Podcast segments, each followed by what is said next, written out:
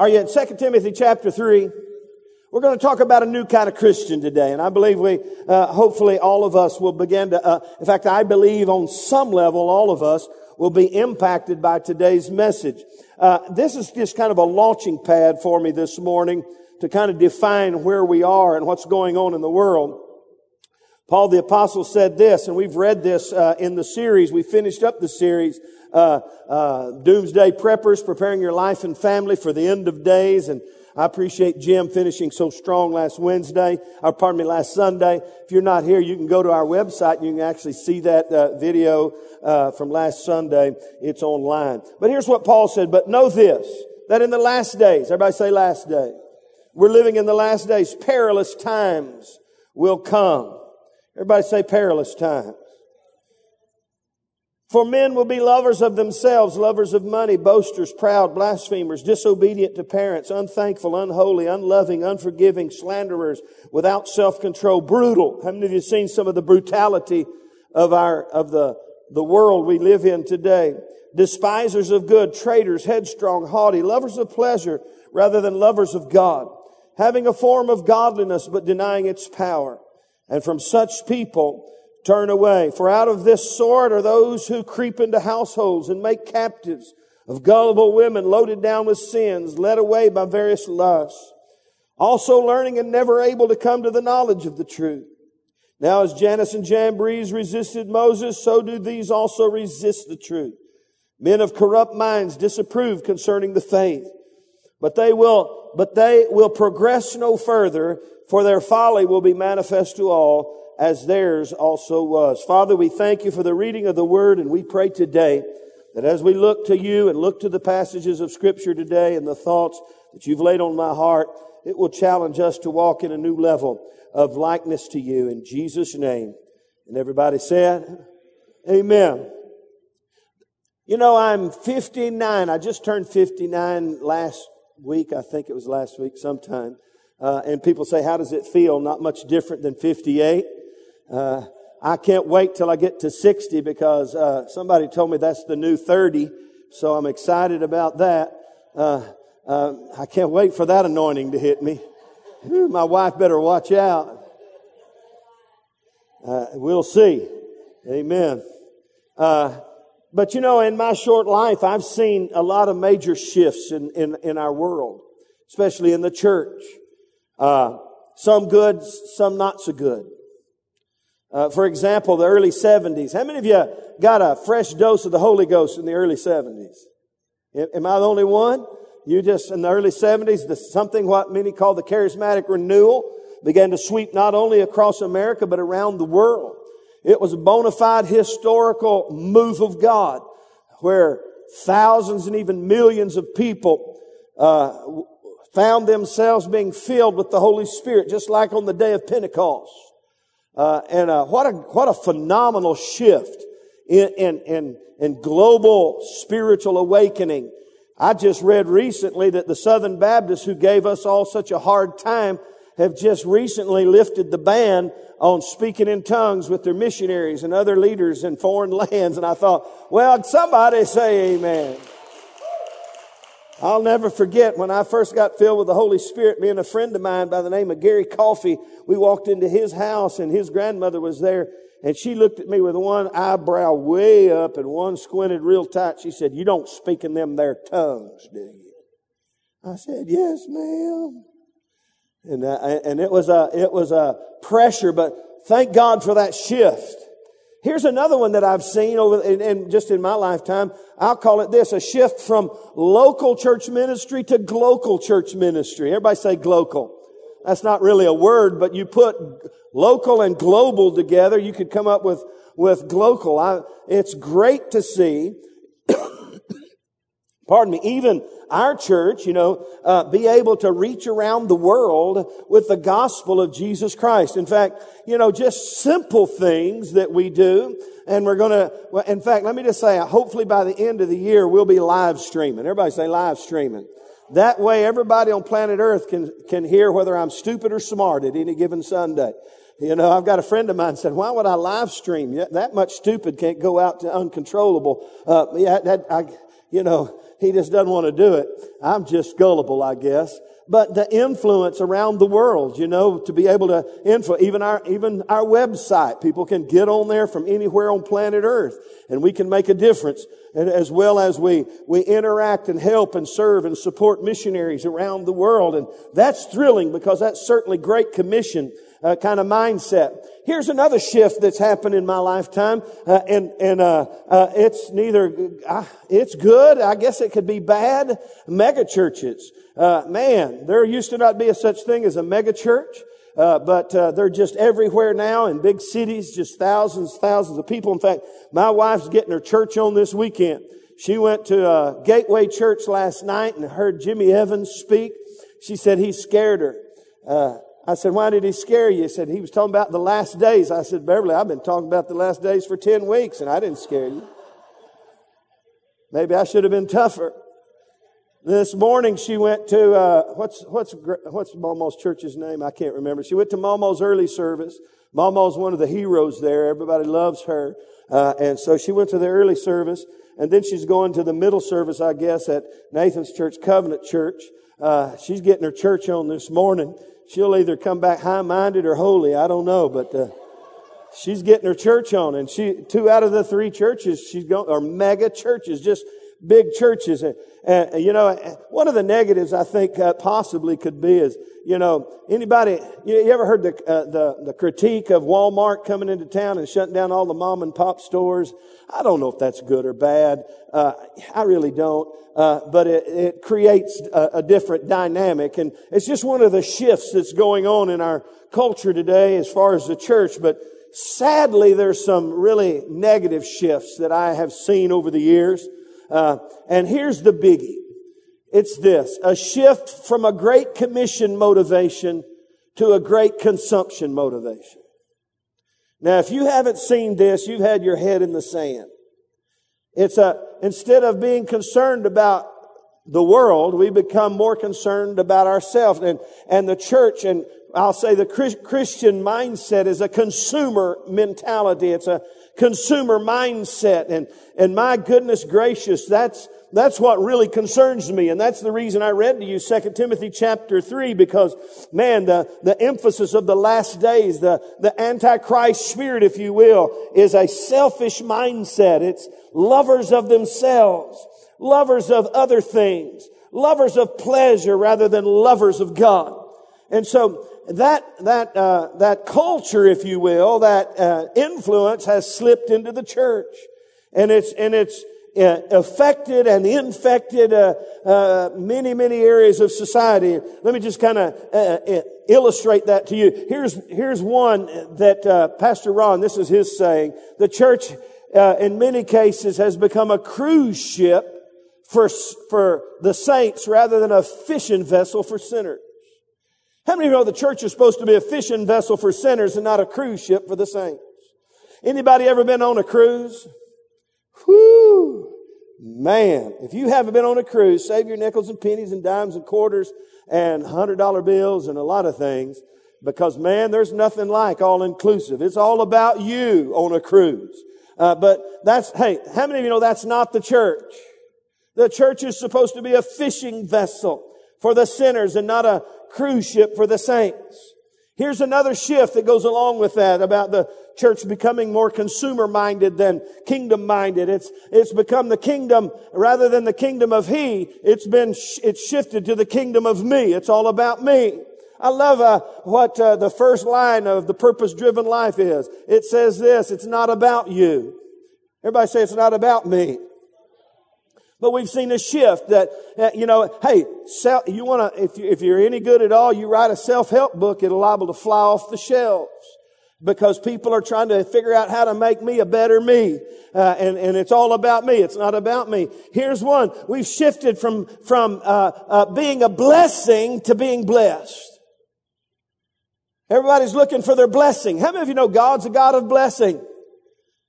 Only one. How many of you know God's a God of blessing? But listen, our mindset can't be all about receiving the blessing. It's about being a blessing. Could I get a better amen?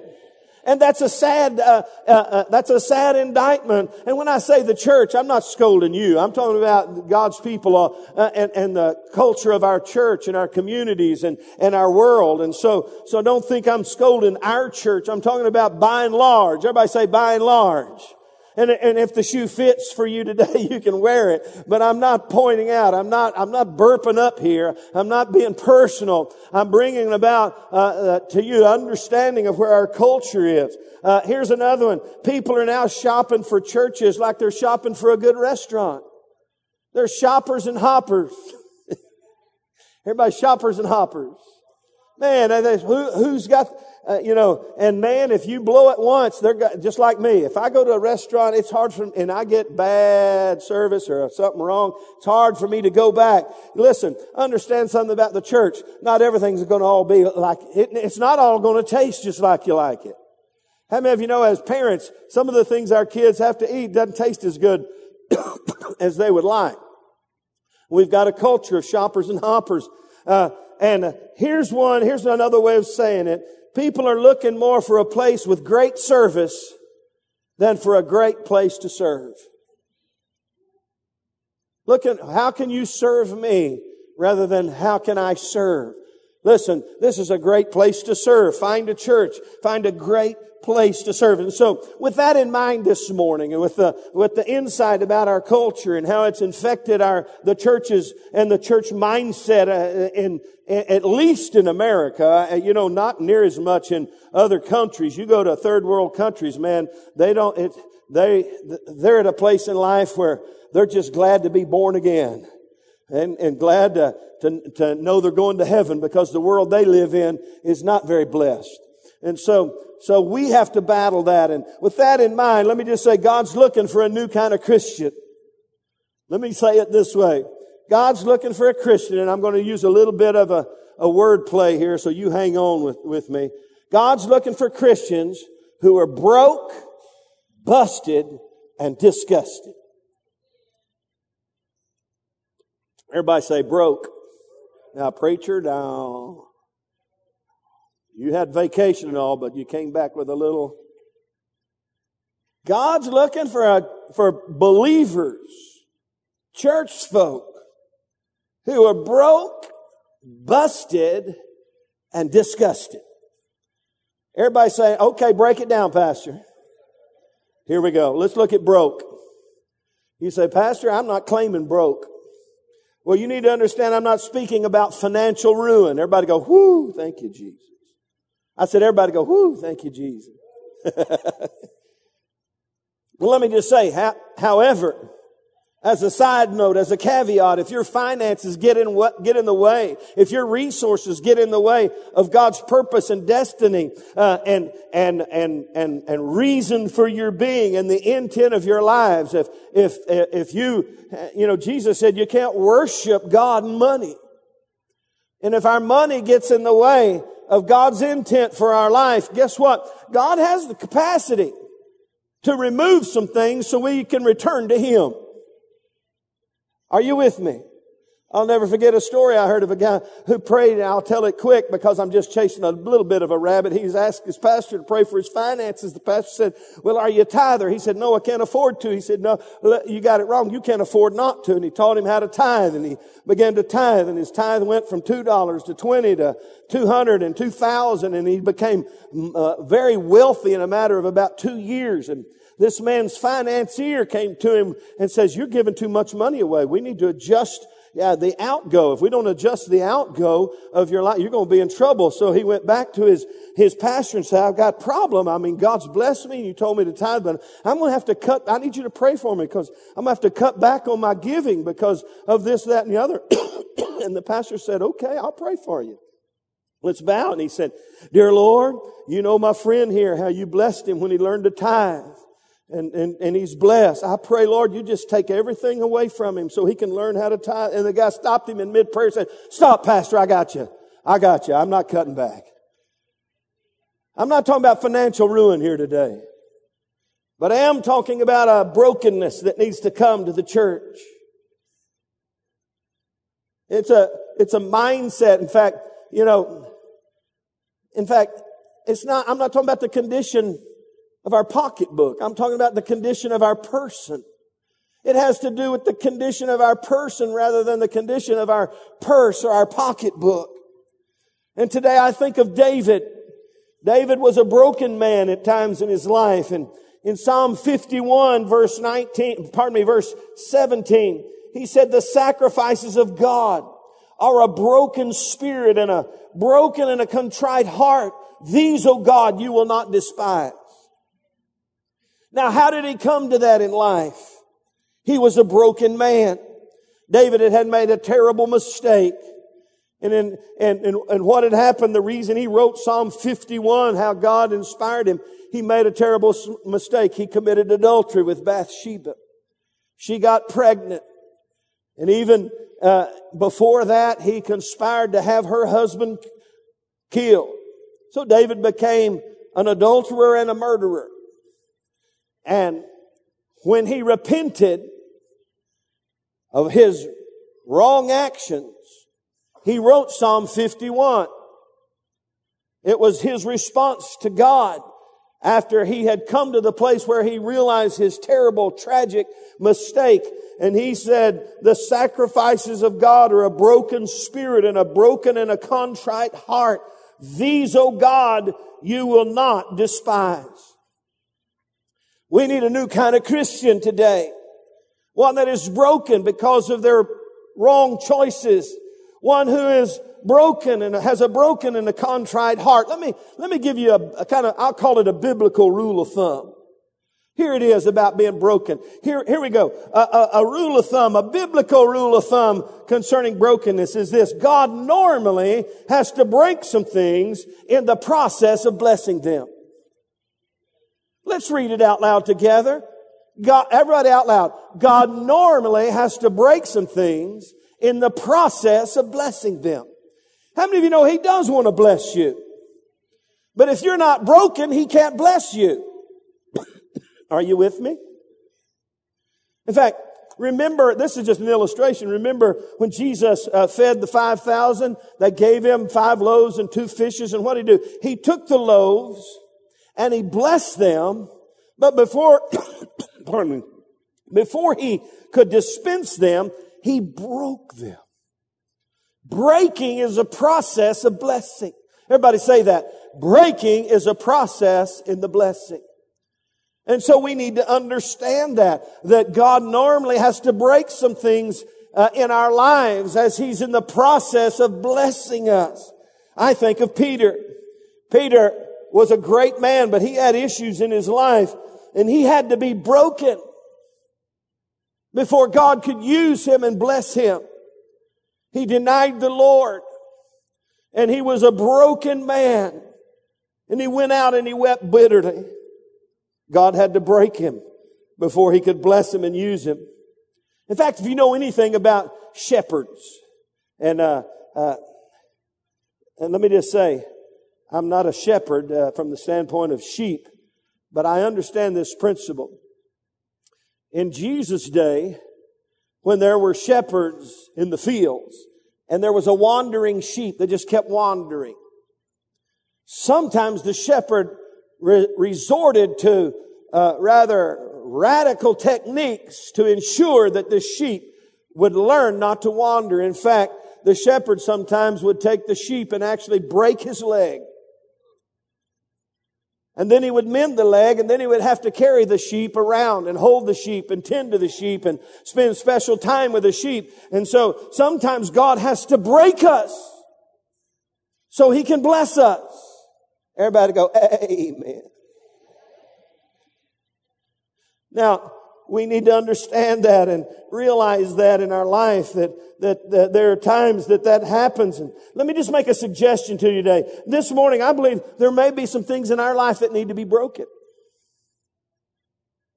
Attitudes, mindsets, beliefs, things in our life. Matthew 21, 44, it's a, it's a parable. It, it, it talks about uh, rebellious people and, and the stone which the builders rejected has become the chief cornerstone. And you can read it later, but this Matthew 21 verse 44 says something along these lines. Whoever falls on the stone will be broken. but whoever the stone falls on will be crushed. Now, let me just suggest to you today, it's in our best benefit to fall upon the rock Christ Jesus and be broken. Rather than Jesus have to come and fall on us and crush us. So with that in mind, uh, we need to embrace this thought about being a new kind of Christian and being broken and, and just realize, ooh, I need God to break me. And if I wander, if I'm always looking another direction, if there's issues in my life that need to be t- dealt with, Lord, I yield myself to the breaking of God today because I know a broken spirit, a broken and a contrite heart, oh God, you will not despise. We need a new kind of Christian in the world today, especially in the face of this consumer mindset where we, our Christians are broken before God, yielded to the governance and the guidance of God in their lives. Yielded to the places of our life that need to be broken. You know, uh, uh, there's a book, and I haven't read it. It's, a, it's for men, I think. It is it Wild Ho- Horse.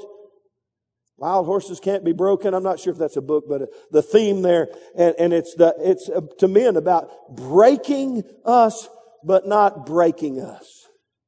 How many of you know when you break a horse, he's not he's broken, but he's not broken. You understand what I mean? He's yielded to the bridle of God in his life. And that's what I'm talking about today. We need a new kind of Christian who's broken, who's broke. And number two, who's busted. Everybody say busted.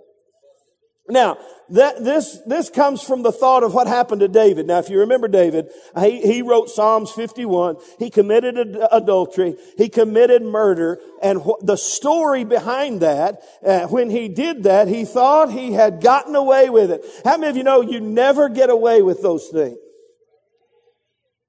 Because one day we'll all stand before God in the first place. But let me just say, he thought he had gotten away with it, and God moved upon Nathan the prophet, and Nathan came to him. You can look at this uh, in 2 Samuel 11 and 12. Uh, David had committed these sins, and, and he thought he had gotten away with it. But Nathan the prophet comes to him, I think in chapter 12, and tells him a story about a man who steals sheep and, and you can read it later. And he, and, and he told him this story and it made David mad. He said, this guy stole this poor guy's sheep and he killed it and he ate it. And David said, that man deserves to die. Oops. And then the prophet said, oh, by the way, David, you are that man. And he was busted. Everybody say busted. He was busted by the prophetic anointing of God on Nathan's life. I mean, you know, when you're a, when you're a born again believer, when you love Jesus, God loves you too much to let you get away with anything. And we need a new kind of Christian who's broken and busted. Who realizes, man, my sin is out before all. I've been busted. I've been caught red-handed. In fact, the prophet said to uh, uh, Nathan, the prophet said, "You did this secretly." And he, and he, he spoke judgment over him because of his action. How many of you know there's always a consequence to our wrong choices? I said, how many of you know there's always a consequence? The wages of sin is what? There's always a consequence. Uh, and, and so he spoke a prophetic judgment over him. And, and uh, Nathan the prophet said, you did this secretly. You thought you were getting away with something. But guess what? This judgment will be open. People will see the consequences of your wrong choices. You've been busted now. You know what David did? He responded rightly. He began to repent. He began to cry out to God. And God forgave him, but he still suffered the consequences of his wrong choices. Let me give you a couple more uh, uh, rules of thumb here concerning being busted. Two biblical rules of thumb. Here's the first one: is this: the things we do secretly will be rewarded, whether good or bad. And let me say, they'll be rewarded openly. What did Matthew 6 say concerning the things we do? Uh, wait on that one. You threw, you, you hit me too quick on that one. Uh, Matthew, Matthew, uh, 6, when, when he talks about people praying and we go to our Father and we pray in secret, what does it say? God will do what? He'll reward us openly. It's a principle from scripture that, that, uh, the things we do secretly, whether good or bad, will be rewarded openly. In fact, Ecclesiastes 12. Let me see if I can find it. I think my marker's here. Ecclesiastes 12 says this, verse 13 and 14. Let us hear the conclusion of the whole matter. Fear God and keep his commandments, for this is man's all. For God will bring every work into judgment, including every secret thing, whether good or bad. Did you catch that?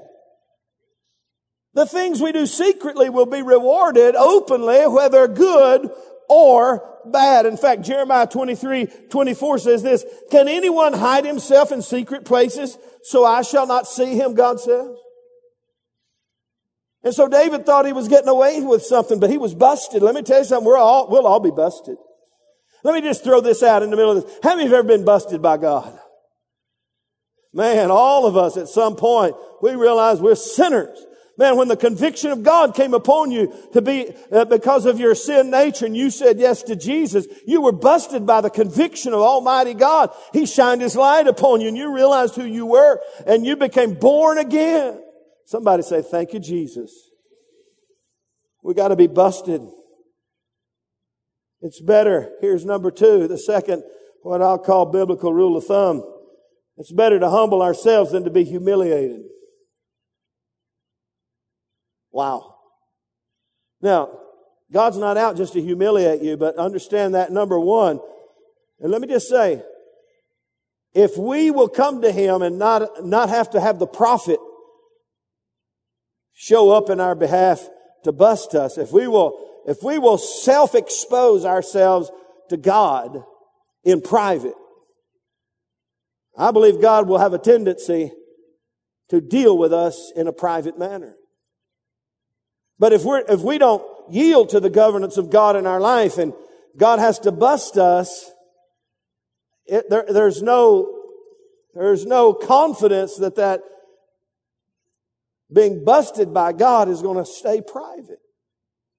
And we will be humiliated. Now God's not out to humiliate anybody, but listen, He will humble us. And it will be humiliating if it's, if it's public. It's better to humble ourselves rather than to be humiliated in this life. Peter was humiliated by his wrong choices, by denying the Lord. And he went out, the Bible says he went out and wept bitterly. He was humiliated. And he wrote in 1 Peter chapter 5, he says, humble yourselves. humble yourself. Everybody say humble yourselves. Humble yourselves under the mighty hand of God And I love the next part. Anybody know it? That he may exalt you in due time. You see, it's never God. We're talking about walking in the blessings of God. We're talking about being blessed. If you will humble yourself before the mighty hand of God and say, Oh, man, I am the man. Hey, David did that. He, he wrote it in Psalm 51. He wrote it for all of us to see. For goodness sake, we're talking about him today. He laid himself out before God we humble ourselves, we'll be exalted at certain times in our life. We've got to come to a place where, in fact, I talked to, uh, um, I've said this a lot. I want to say it carefully here today. But listen, when we have issues in our life, let me tell you something. We got to come to a place where we admit it. How many of you know if you don't admit your, your, your, your flaw, you'll never be able to deal with your flaws? If you don't admit your circum, your issues, then you'll, if you don't come clean before God and just say, this is, this is who I am, you'll never be able to walk through this issue. And once you can admit it, once you, once you come to the place where you, where you expose this before God, even though He knows and sees all, but you just lay it out before Him, that's when you can begin to find de- deliverance and victory over it. In fact, what did James say? He said, confess your faults one to another. Get it out in the open. There, there's a rule. Uh, let me tell you something. There's a rule. There's a, there's a, there's a guideline. There's an accountability principle in life. That is, if you just get somebody to be accountable to, the, the, the authority of whatever issue you're dealing with seems to lose its capacity over your life. You begin to realize, man, this is not hidden. Others know. And so you admit it, and then it'll give you the power to begin to quit it. Everybody say quit it. Everybody say admit it. Quit it. You know what David did? He repented. He repented before God. He turned to God and he said, wow. In fact, he wrote Psalm 51, search me, O God, and know my heart. See if there's any wicked way in me. Created me a clean heart, O God. That, that's, the, everybody say create. Uh, uh, Genesis 1 1 in the beginning, what did God do?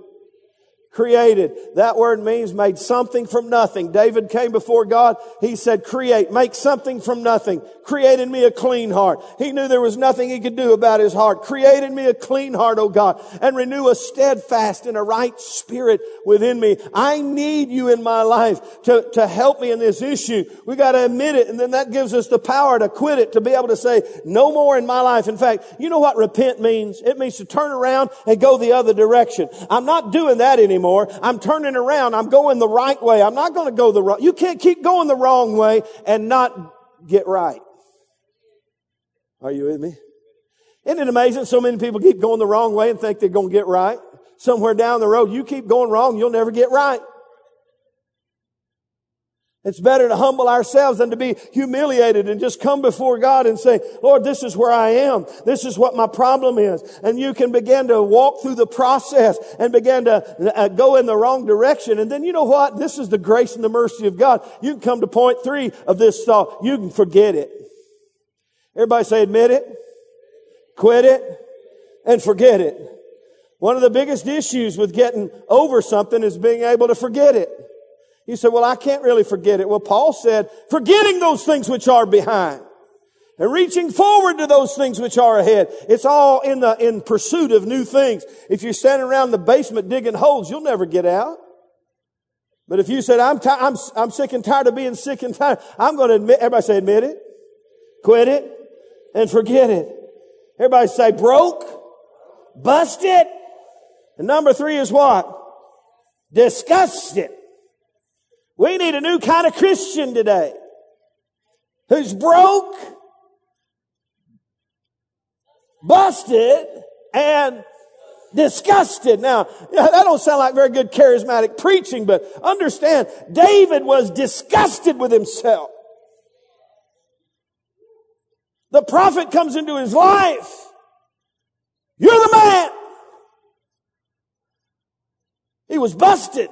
And let me tell you something, when you get busted, it's pretty hard not to be disgusted. You look at yourself and go, whoo, you disgust me. You ever looked yourself in the mirror and say, you disgusting thing, you? That can be good and bad. Don't take that out of balance, but listen, when, when, when we are under the governance of God and we have made terrible choices, we ought to be disgusted with the choices we've made. He wrote his public confession out. I mentioned Peter. He denied the Lord in the Lord's most needy moment. And you read the Greek, he went out and he wept bitterly.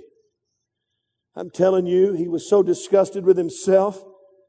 He groaned and wept. When's the last time we were so disgusted with our sinful choices and the bad things we've done that we went out and we wept bitterly because of how we broke God's heart we messed up things.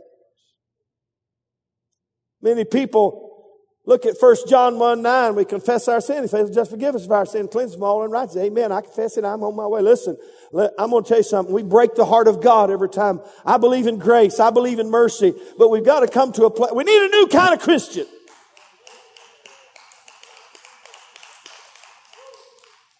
Who's broken before God and yields himself to God and say, I'm busted. This is who I am. You see me for all I am and what I am not. And I am officially disgusted with my choices. That word disgusted is pretty disgusting. You say, Pastor, you can't confess that over your life.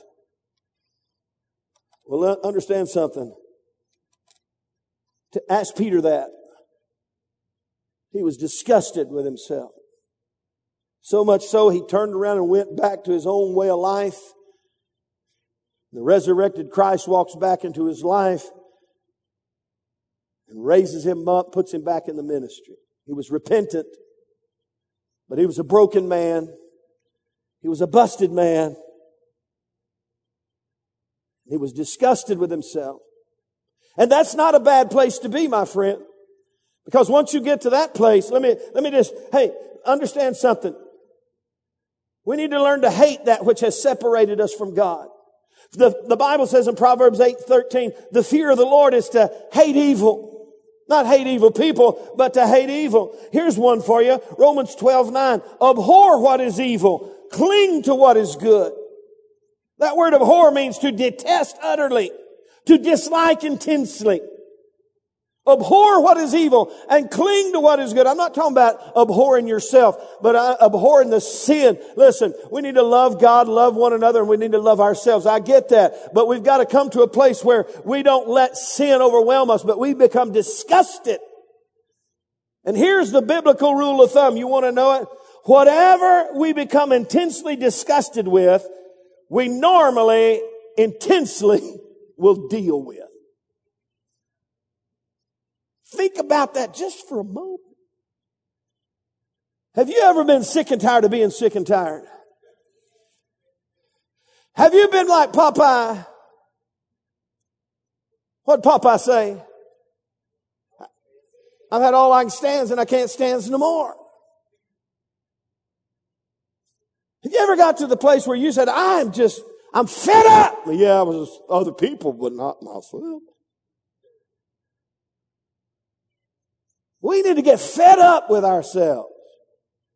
Because listen, if we yield to ourselves, we'll be like that second Peter chapter three, uh, pardon me, that second Timothy bunch that we're lovers of selves rather than lovers of God. We got to come to a place where we look at our life and say, you know what? I'm sick and tired of being sick and tired. I think of the prodigal son. You remember him? He made some bad choices. And he found himself, he, he got all his inheritance and he went out and squandered it. Spent it all and found himself with the pigs. You ever been there? You go, OMG, what have I done? All I hear is oink, oink, and smell bad. And the Bible says, and this is, a, this is a, a story, it's a parable. He's teaching about how we need to recognize Jesus is. And, and, and the Bible says he came to himself. Everybody say he came to himself. He's there with the pigs and he came to himself and said, man, the servants eat better than I at my daddy's house. And he said, I'm going to get up and go home. But you know, the next thing, he said, I'm going to get up and go home. You know the next thing he did? He got up and he went home. His disgusted nature, he, he got so disgusted with himself that he said, I'm going to do something to deal with this circumstance and this situation in my life. Whatever disgusts us, we normally will deal with it at some point. And hey, the cool part is, when the prodigal got home, what did he see? His father said, I've been waiting for you. Whoo, somebody say, thank you, Jesus. I've been waiting for you. Put his robe on him, ring on his finger, robe around him. Kill the fatted calf. For that which was lost has come home. He had never gotten there had he not gotten disgusted. He never came to the, he never came to himself unless he had gotten disgusted in his life. We need a new kind of Christian in town. One that's sick and tired of being sick and tired. One that's willing to be broken before God and, and, and busted by God in a, in, in a very good sense and, and disgusted with our wrong choices to the point that we come to ourselves and fall on the rock. Lest the rock fall on us. I preach to myself today because all of us have areas in our life, if the truth were known, that we might try to keep secret. Listen, one of my big things with God is there's no secrets with God. He knows me. And the cool part is, from my understanding, He still loves me. This morning, I want to ask you. It's just a play on words. Don't, don't, don't take this out of context. Broke, busted, and disgusted. Peter was broke, busted, and disgusted. But it didn't keep him from getting full of the Holy Ghost and become the first Pentecostal preacher. Listen, God has to break things before He can bless them. Most people want to go by, bypass that. Peter wanted to go bypass, he wanted to bypass that. He rebuked the Lord. It's interesting. We, we talked about him uh, Wednesday night. You know, he got the question right. You're the Christ, the Son of the living God. And then moments and moments later, uh, you know, P- Jesus changed his name to Rock. And then just a few verses later, Jesus called him the devil. he had issues. He had issues that needed to be broken in his life, just like me, just like you. It's 12 o'clock. I know you're ready to go, but let's just take a moment here. Let's stand together.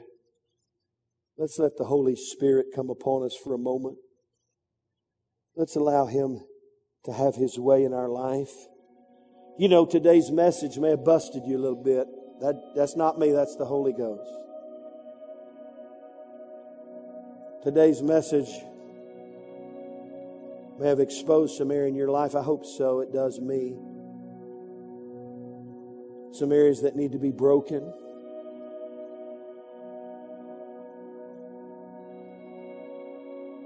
And with every head bowed and every eye closed, there's nothing secret before God, and I'm not trying to get anybody to unnecessarily do anything. But if you're here today and there's some areas in your life that need to be broken, you realize that you need to fall on the rock.